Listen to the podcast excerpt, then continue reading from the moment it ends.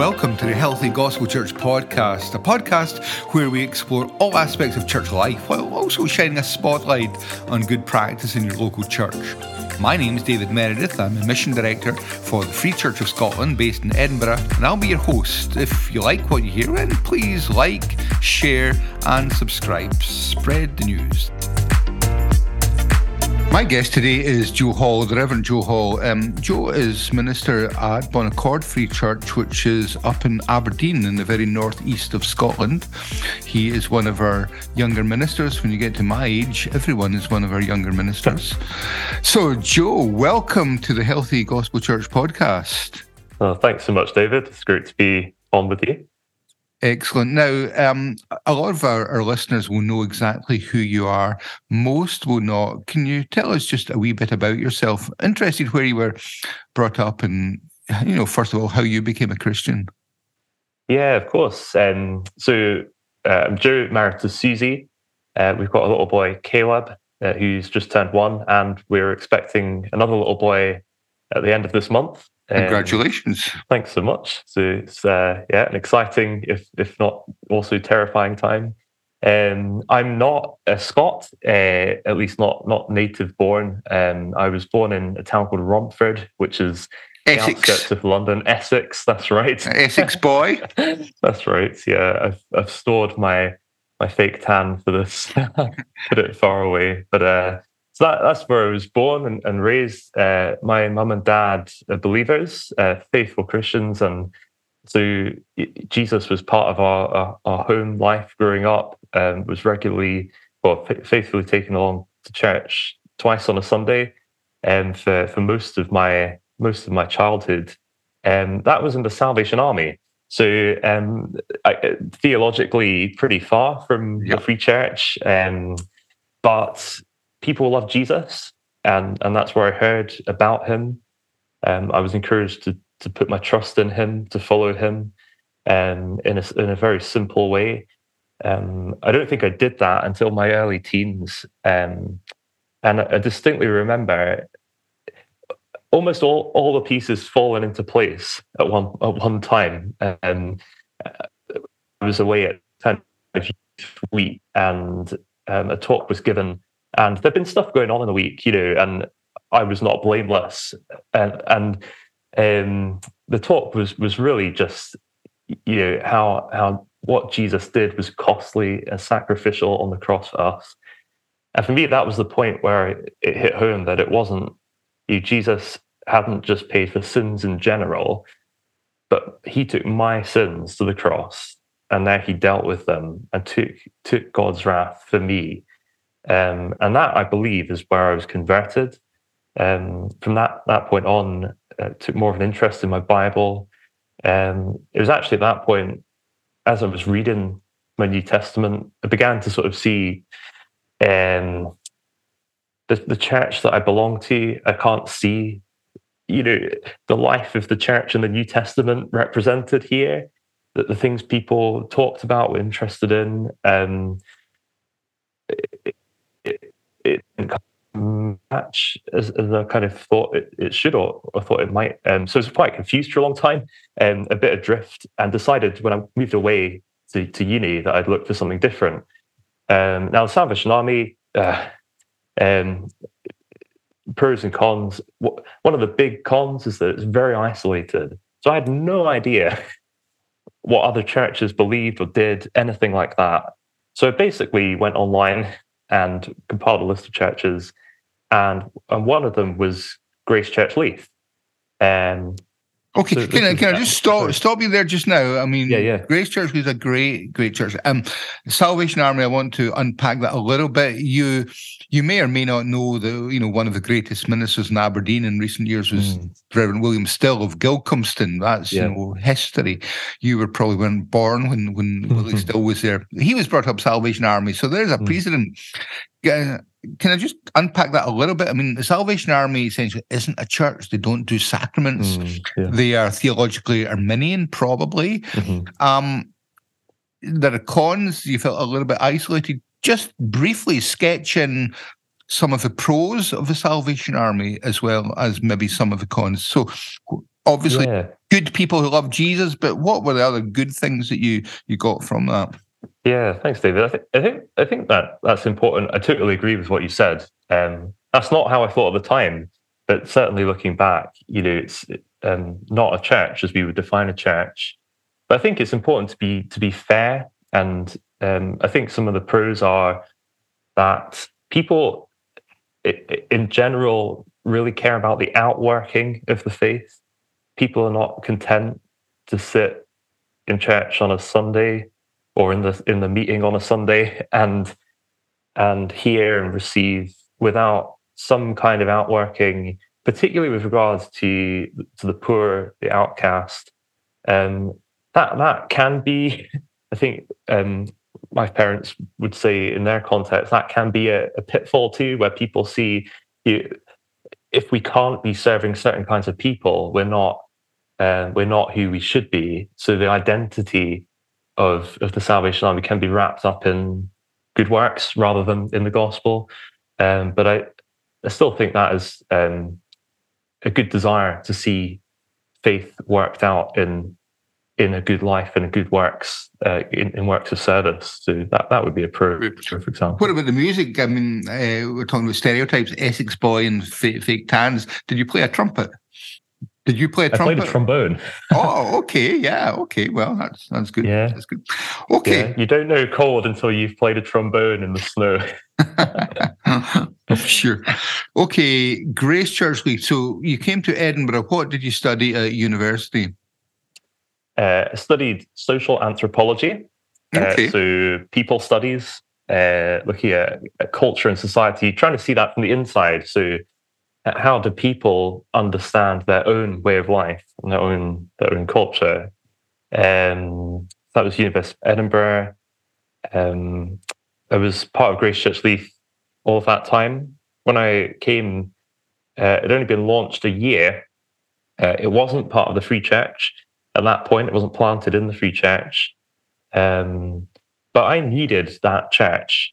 You know, I fully believe that that God, as He does, you know, in all things, that in that particular way, I just see His fingerprints in having led me there. Um, because I didn't know anyone in Edinburgh. Um, the things that really struck me about Grace Church Leith, uh, it was the first time that, that I'd heard somebody open the Bible, read it, and then preach from that passage of scripture. That really struck me. I thought these are people that take the Bible seriously. That's what I wanted. Uh, I had no idea what that meant.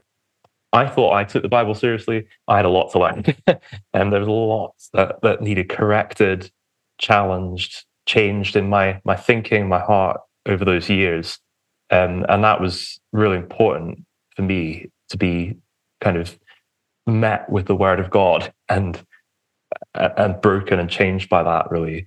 Um, the other big thing was that people remembered my name when I went back, and just that sense of being known. Um, I was a a new student, a teenager for, from Essex, you know, mm-hmm. uh, but I came to Leith, and here were here were twenty five people who he wanted me to be there and and had remembered me in the week and um, and who themselves had moved to that area to see the gospel flourish in that community. And that as well just really struck me that you, as I say, that that sense of wanting to see faith worked out in a, a way of life, works of service. You know, here were people who had not only come to hear the word preached, but come to take that word out and see it impact outside. So, so all those things really drew me to to belong to that that church family really for the duration of the time I was I was there. Yeah, um, is it um, interesting? Is there something in your personality to put you to a church like Grace Leith? I mean, there's some well-known, we say, student churches in Edinburgh. You know, St Columba's, P and G's, you know, Charlotte Chapel. Um, you know, mm. Great, sort of bigger churches. Is, is there something in your personality mm. that thought, mm. nah, I'm going to be independent, independent here, and I'm going to look down the menu and see what else is offered. Mm, yeah, uh, yeah, I think that's probably fair. Um, I probably am a wee bit independently minded in that way. Certainly was was at the time. Um, did things, but I was a vegetarian. I had shoulder length hair. I wore ripped jeans. You know, this was my my my teenage yeah. rebellion. When you say you were a vegetarian, are you still a vegetarian?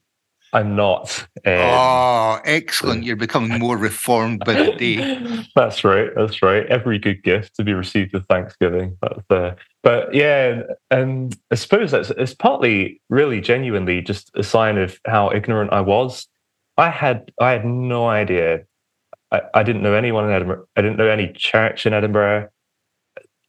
If you if you'd told me, you know, um, St. Columba's is is a free church of Scotland. I'd have no idea what that yeah. meant. So you didn't know um, the difference between you know Anglican, Presbyterian, Independent, clueless. Absolutely. Yeah. yeah. yeah. Okay. Absolutely. Yeah. So it's partly a function of that, and just li- literally a blank slate, looking at a list of churches and thought, yeah, let, us let's, let's try.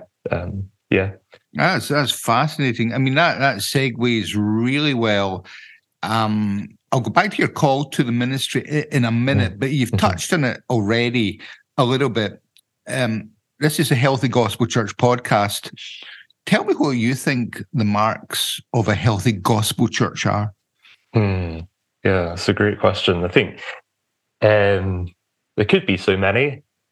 Um, I think you know you, you, touched David on that um, how how we how we would define a church. I think that's still really important. You um, historically, Scottish Reformed uh, ecclesiology, the marks of a healthy church are the preaching of the word, the right use of the sacraments, and church discipline, or um, I guess a healthy church life, right? A, a, faithful, a faithful church life. I still believe that's true to this day. I think that has massive implications on the way we we practice church, the way we live together as a church community. What's what's of, of first importance, basically.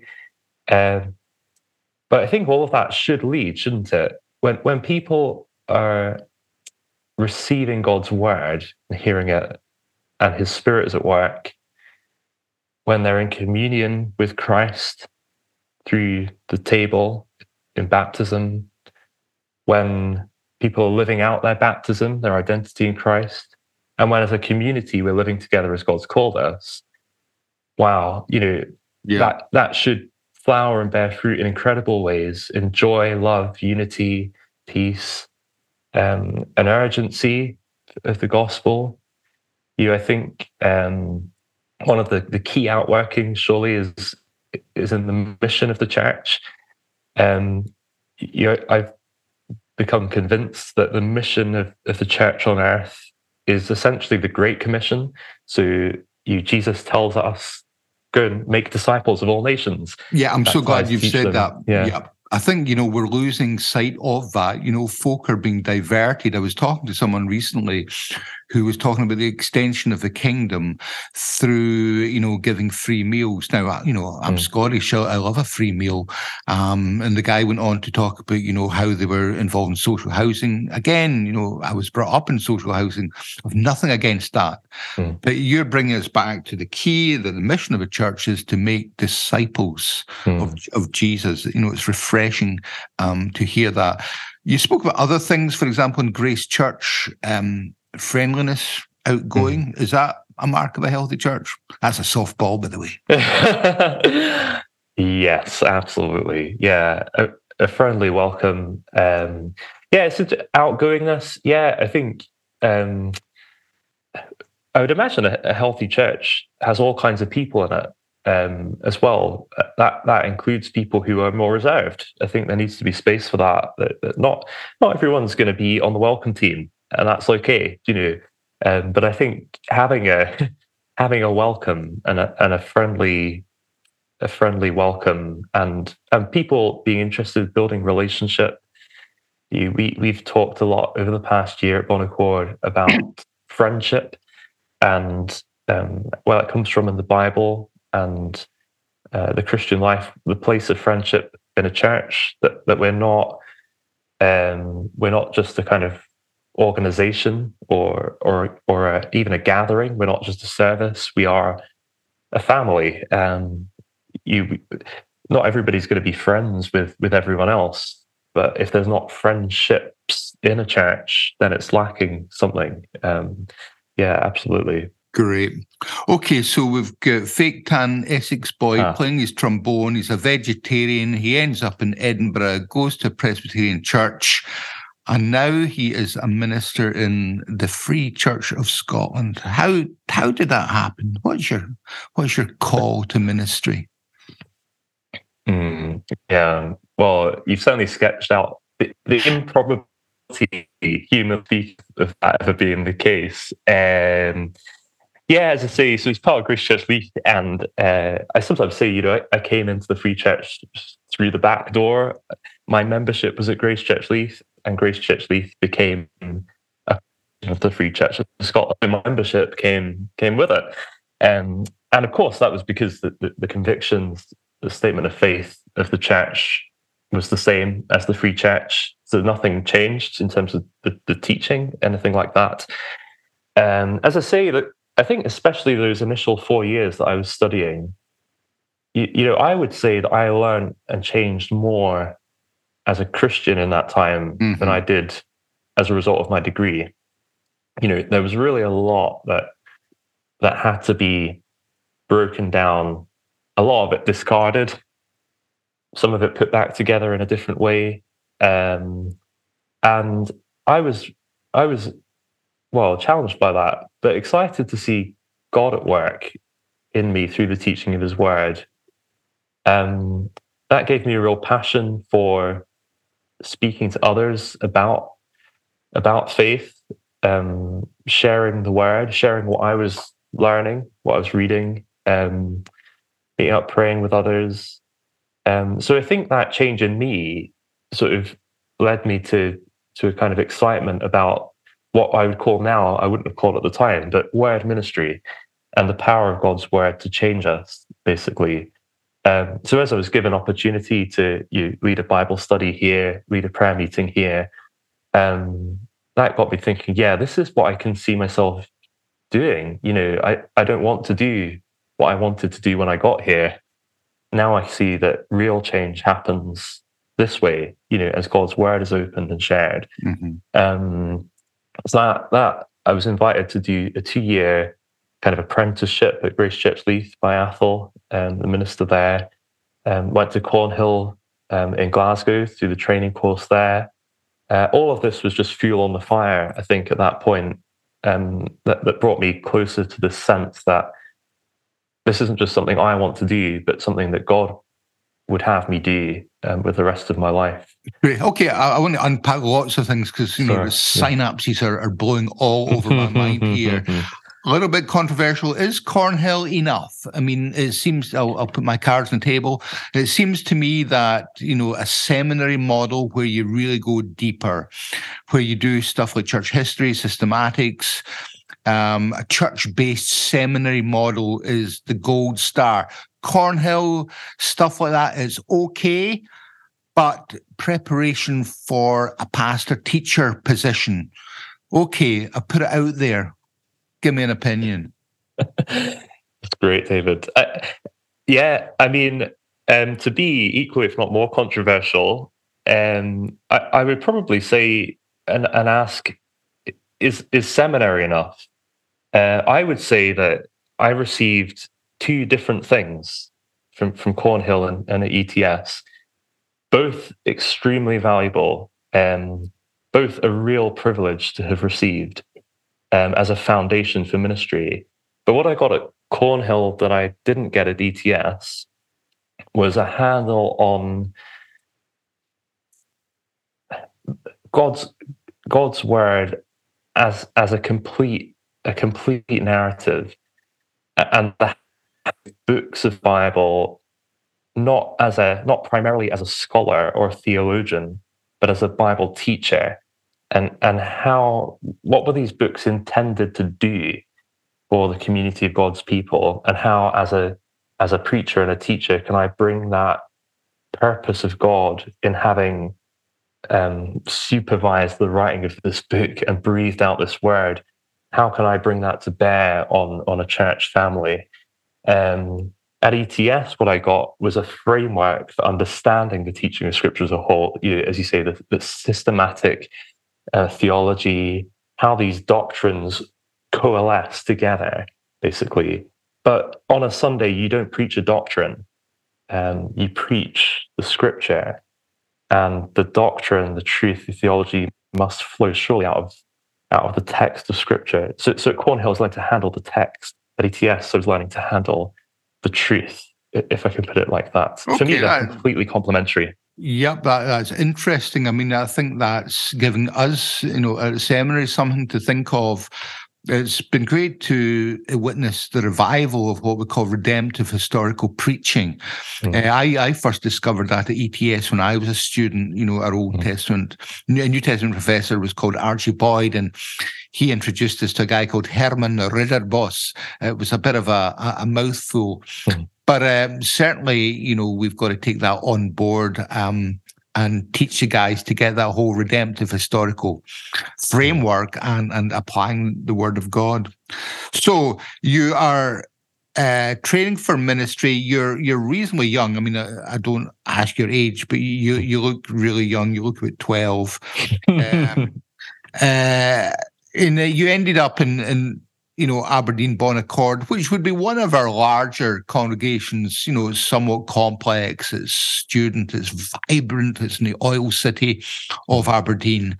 Um, was that a surprise to you? I have to say it's a delight for us in, in, the denomination that you're there. It's going really well and we're delighted. But um, was that a bit of a surprise for you? Yeah, absolutely. Uh, it was a real a real a real shot. I remember. Uh, well, to to start from sort of the I was meant to do a placement at Bon Accord over the summer, um, then the pandemic hit, and that was all thrown up in the air. Graciously, Ivor, who was the interim moderator, agreed to let me preach online for for Bon Accord. Um, which wasn't at all the placement that I'd I'd hoped for. But you know, it, it was great, and that was the first time I preached through a book of the Bible. So I went through Colossians, and got time on Zoom. You know, such as it was with with people after the service as well. Really loved that. Um, they invited Susie and I to come up once the restrictions had been lifted a wee bit. So um, that was in the September. Um, it was great to to be in Aberdeen. That was the first time I'd been to Aberdeen. Um, loved meeting the church there, and we both, Susie and I, came away thinking, you know, almost ministry aside, um, if it was simply a question of of which church do you want to be part of, that that this is where we wanted to be. And I think we just had that sense that um, we, we could really see ourselves being part of the church family here. Now, uh, yeah, the probability of that actually happening was was, yeah. was zero to none. And um, months went past, preached in other places. Um, every time Susie and I talked about it, it was, you know, if only, if only. Then Ivor, you know, in his um, wise and careful way, said to me once at ETS, um, just so you know, just for your encouragement, your names come up, you know, in conversation at, at Bon Accord. Don't don't take anything from that, you know. But your name's being discussed. You should really be encouraged by that as a, as a young. Great, you know. I thought the next month, oh, you know, and um, they're, they're still talk. Okay, so this this kind of snowballed, and I still remember that excitement, nerves, thrill at the thought that okay, this thing that we really thought was not on the cards at all is becoming more and more of a possibility and eventually became a reality. Um, and that was just incredible. Yeah, it's always quite a thing, that. isn't it? It's always quite a thing when you get the phone call. You know, they've mm. had a congregational meeting, mm. and mm. you know your name is the name, and you think, oh, yeah. Um, another thing, I'm really, I mean, time is flying on. I'm, I'm so enjoying this conversation. Uh, you are younger generation to me. You're probably two generations down from me.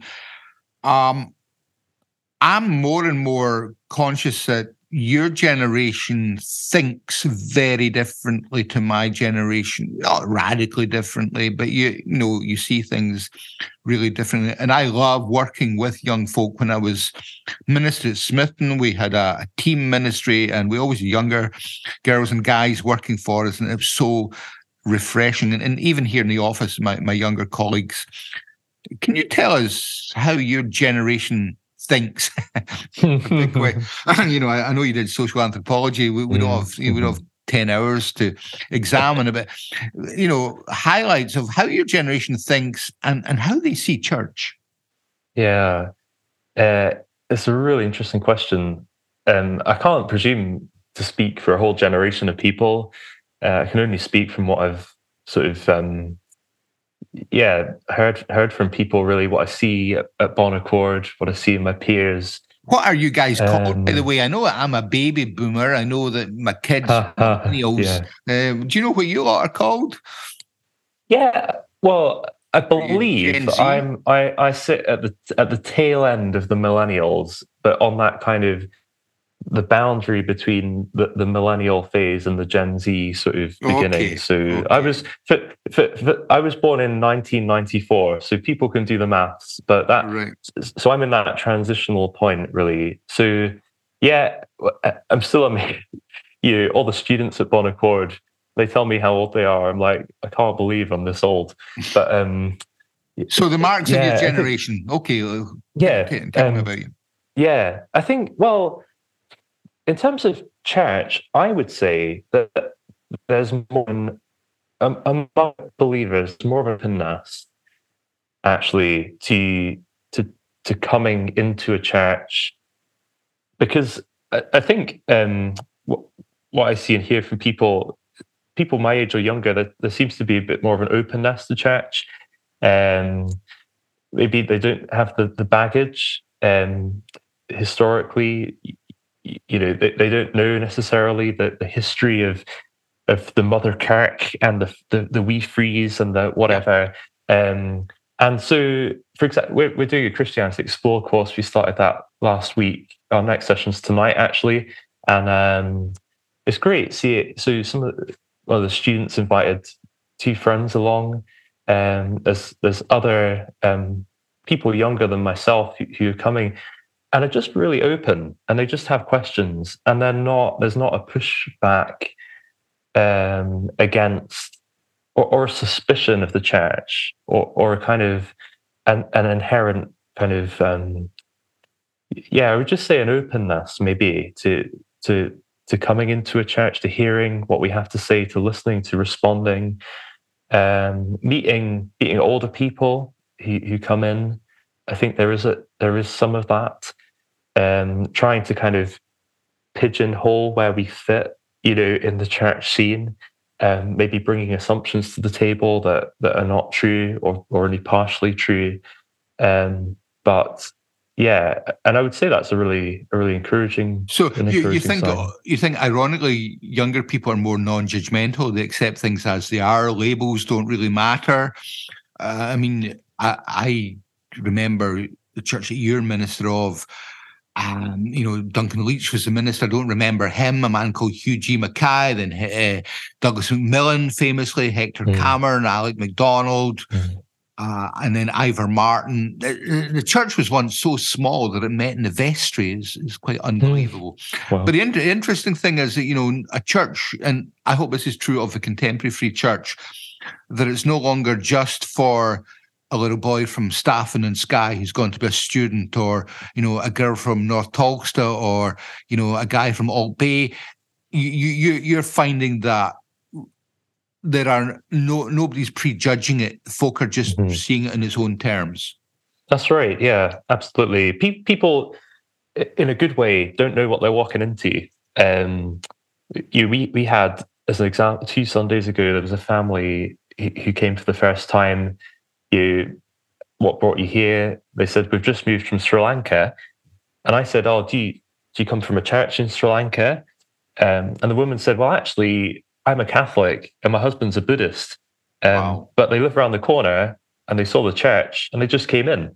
And that, that, that that's what that's what I mean is that there really is this kind of blank slate mentality that there's not um, maybe in, in past generations, you know, for somebody who identifies as a Catholic to walk into a free church wouldn't have been yeah natural. Whereas uh, I think today you we do we do see that and and are able to to have a conversation about that uh, in a non-confrontational way, which is a good thing.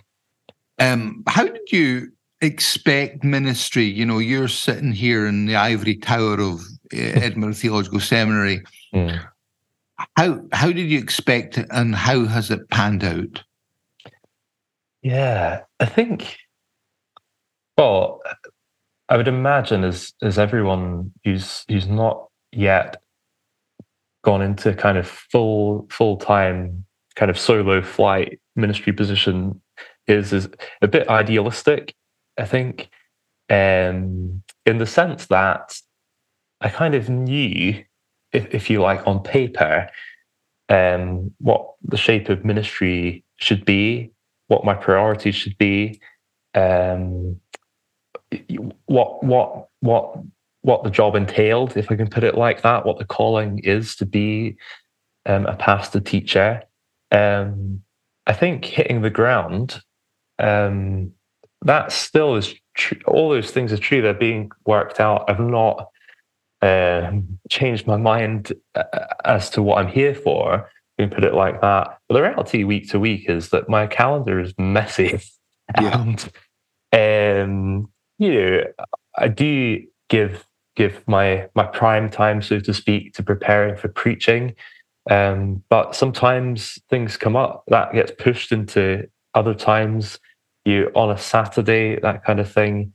Um, week to week, I'm seeing all kinds of different people, or comes from all kinds of different places, different kinds of questions, and there's just not the time or the capacity to um, to, to to to go back and read Calvin, if we can put it like that. You know, yeah. I guess it's having it, it's I'm falling back on on the kind of theological and and the pastoral instincts basically that mm-hmm. were formed during training.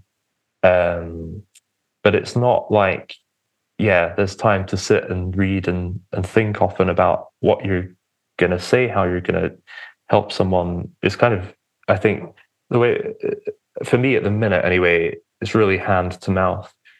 Um, I think I did expect it to be to be a bit crazy and a bit hectic. Um, but yeah, that maybe more so than I than I than I bargained for as well. Yeah, I mean, again, when I started off um, nearly 50 years ago in ministry, you had to preach two big sermons on a Sunday. You had to do a fairly big Wednesday night. Yeah, I mean, you, that's probably your load and wet and Bon Accord at, at the moment. Do you think that's too much? I think it's too much for one one minister. So certainly, well, with a Wednesday night, we have a fortnightly prayer meeting, and that's no longer a, a thirty minute sermon that that's a 10 or 15 minute devotion something like that um again again yeah. I'll, I'll, I'll, cut in again you know yeah, yeah. you're big in the word you know that's what you liked about grace leith mm. i'm big in preaching you're big in mm. preaching can there be too much preaching in a church yeah it's a great question um i i i think i think it's right that on the lord's day the preaching of the word is the priority. Um, you know, too much preaching. I mean, you, you, could have a meeting every night, couldn't you? And, and yeah. preach the word. I mean, that's too much. yeah, yeah. I, I don't think. I don't think on a Sunday you can have too much preaching. Um, that might be that might be controversial, um, but I think that's what's different about a Wednesday. I think there's a flexibility there um, around what we did. We, for example, last Easter we we did um, there's a Passion for Life um, program that that was put out. There were resources, and we basically showed videos in our prayer meeting, and that was fine. Um, I think that that was good and helpful, but I wouldn't do that on a Sunday. Okay, um, yeah, great. I don't know what, what you think about that. Yeah, no, I, absolutely. Uh, what about Sunday nights? I mean, I'm a big believer in in Sunday nights, and I don't mm. think it's just old school thinking. Um, have you mm. have you in that? Yeah, um, no, I agree with that. Um, yeah, I think to put it this way, there's nothing in Scripture, right, that binds us to sure how many services we must have on the Lord's Day. but I think we inherit a a pattern which is good and healthy, which is I think it begins right from the premise that Sunday is the Lord's day, and it's a day set aside then for His worship, um, for resting in Him, for church family. I'm not convinced, for example, that Sunday is for you know you, you go to a service maybe in the morning or the evening, and the rest of the day is is our own. Um, you know, I think it is a day that that is set aside for building one another up in faith, um, eating together, hearing the word together, worshiping together, all that I kind would, of thing. I would call that a dynamic Sabbatarianism. Yeah, would you agree with that? Yeah, I've not I've not heard that term before, but um, but yeah, I would I would go with that. I mean, As opposed to you know the Sundays, frankly, that I suffered from uh, as a youngster, they were far from dynamic. A lot of them were legalistic. I remember being mm. shouted at for going mm. a walk. Mm. Know, they were absolutely ridiculous. I yeah. love I love this concept. Tell me more about it. Yeah, well, I think, for example, for us at Bon Accord, um, yeah, we have a morning service and an evening service. Um, people have committed to, to those services. So um, both of them, we, we did our, our congregational survey in December and we had um, well over 100 at, at both services. Um, and I think uh, in between, um, particularly for the students, um, there's there's always a meal available. Yeah. It's lovely to see people going home together being invited around, you know, people would, would often spend, you know, come to the service in the morning, spend the afternoon at somebody's home, having a meal, speaking together, and then come back, you know, straight straight to the evening service. For for the students as well, we we every other Sunday we have a, a youth fellowship. So for some of them, they're coming out on a, a, Sunday morning, having lunch at somebody's house, coming back on a Sunday evening, and then spending time learning and eating together in the evening too. Um, and they love it. They love it. Um, lots of them can't get enough of that, and I think that's a brilliant thing. You know, um, I think if that did become, you know, you must do, um, that's overstepping the bounds of Scripture. Um, but I think, as with everything in the Christian life, where it's an outflow of a love for the Lord Jesus, that's surely something we want to to encourage. I think. Yeah, I mean, what what I've loved about our conversation as well, you know, I'm seeing you holding to. I, wouldn't call them old old values. I don't like that term, but values which are, are classically, you know, like the ordinary means of grace, mm. you know, good use of sacraments, importance of the church, you know, dynamic Sabbatarianism, preaching of, of the word.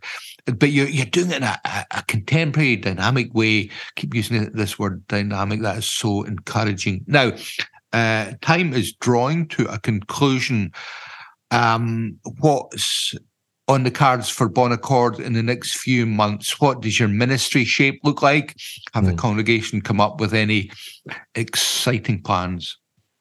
Yeah. Um, so a few a few kind of bigger things to be mindful of, and that we would love prayer for.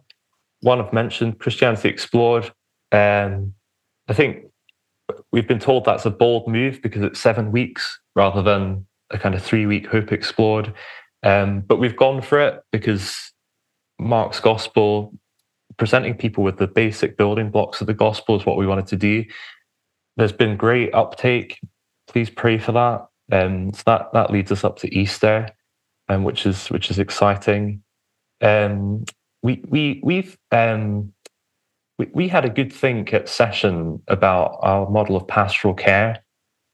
Um, there's loads I could talk about. But one of the things that we've done is is create a pastoral care team made up of the elders, deacons, um, and other women who've been invited into that, and younger people as well who are being kind of maybe trained or developed in that.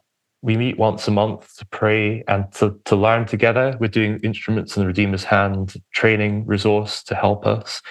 Um, and and those people then kind of take a lead in our life groups um, so, so smaller groups um, where people can be cared for and Um, there's there's Bible study, prayer, time together, that kind of thing.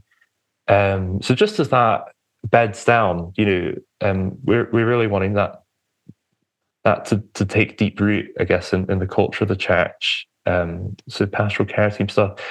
Uh, the other thing, which I don't know if I'm allowed to talk about, but I'm going to, David, because you're a maverick, and I feel like yeah, we can speak freely. We can get kicked out together. That's great. Um, we can form a church continuing, continuing. couple of continuings, yeah.